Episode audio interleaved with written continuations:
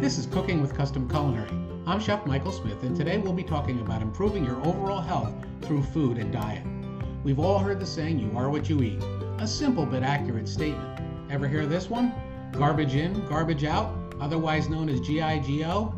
GIGO is actually a concept common to computer science and mathematics, meaning that the quality of output is directly determined by the quality of the input. In the culinary world, we've adopted this to mean good ingredients in a recipe, quality food out. Regarding food health and nutrition, we've come a long way with our overall understanding and public comprehension. Eating healthy comes down to balance, discipline, and simply making better choices. Choosing whole grains is a great example. You can easily make your diet healthier overall by choosing whole grain breads, pastas, and sides in place of traditional refined grains. Whole grains are packed with nutrients including protein, fiber, B vitamins, antioxidants, and trace minerals such as iron, zinc, copper, and magnesium. A diet rich in whole grains has been shown to reduce the risk of heart disease, type 2 diabetes, and even some forms of cancer. If you're looking to fight inflammation, try adding fresh berries, more fatty fish, and vegetables such as avocado, broccoli, and chili peppers to your daily diet. For improved overall gut health, choices like miso, Greek yogurt, and fermented foods like kimchi and sauerkraut are great options. For weight loss, consider increasing your overall protein intake from a variety of sources. Protein is often referred to as the king of nutrients, and it does seem to have some magical superpowers. Due to its ability to affect your hunger and satiety hormones, it's the most filling of all the macronutrients. Protein also helps you retain muscle mass, which determines the rate of your metabolism.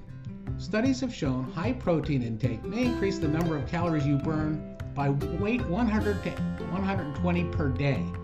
Staying away from diet foods, ironically, is another great way to improve your health overall when trying to lose weight. Many so called diet foods have usually had their fat content reduced dramatically and are often labeled fat free, low fat, reduced fat, or low calorie. However, to compensate for the lost flavor and texture that fat provides, sugar and other ingredients are often added. Therefore, many of the diet foods end up containing more sugar and sometimes even more calories than their full fat counterparts. You're better off by far just making smarter food choices and their preparation methods, whether cooking at home or eating out. Another piece of sound advice is slowing it down during meal times. Beyond the food health benefits of slowing it down, studies have shown that emotional and mental health benefits as well. Mealtime is meant to be savored and enjoyed. Making mealtime social helps reduce stress and improve bonding as well as emotional health overall.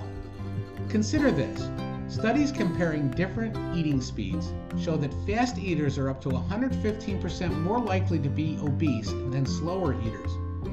Your appetite, how much you eat, and how full you get is all controlled by hormones that signal your brain whether you're hungry or full. Now, on average, it takes about 20 minutes for your brain to acknowledge it's full.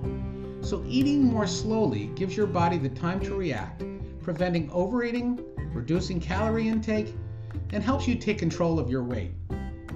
If you look at obesity from an ethnic standpoint, the facts are pretty sobering.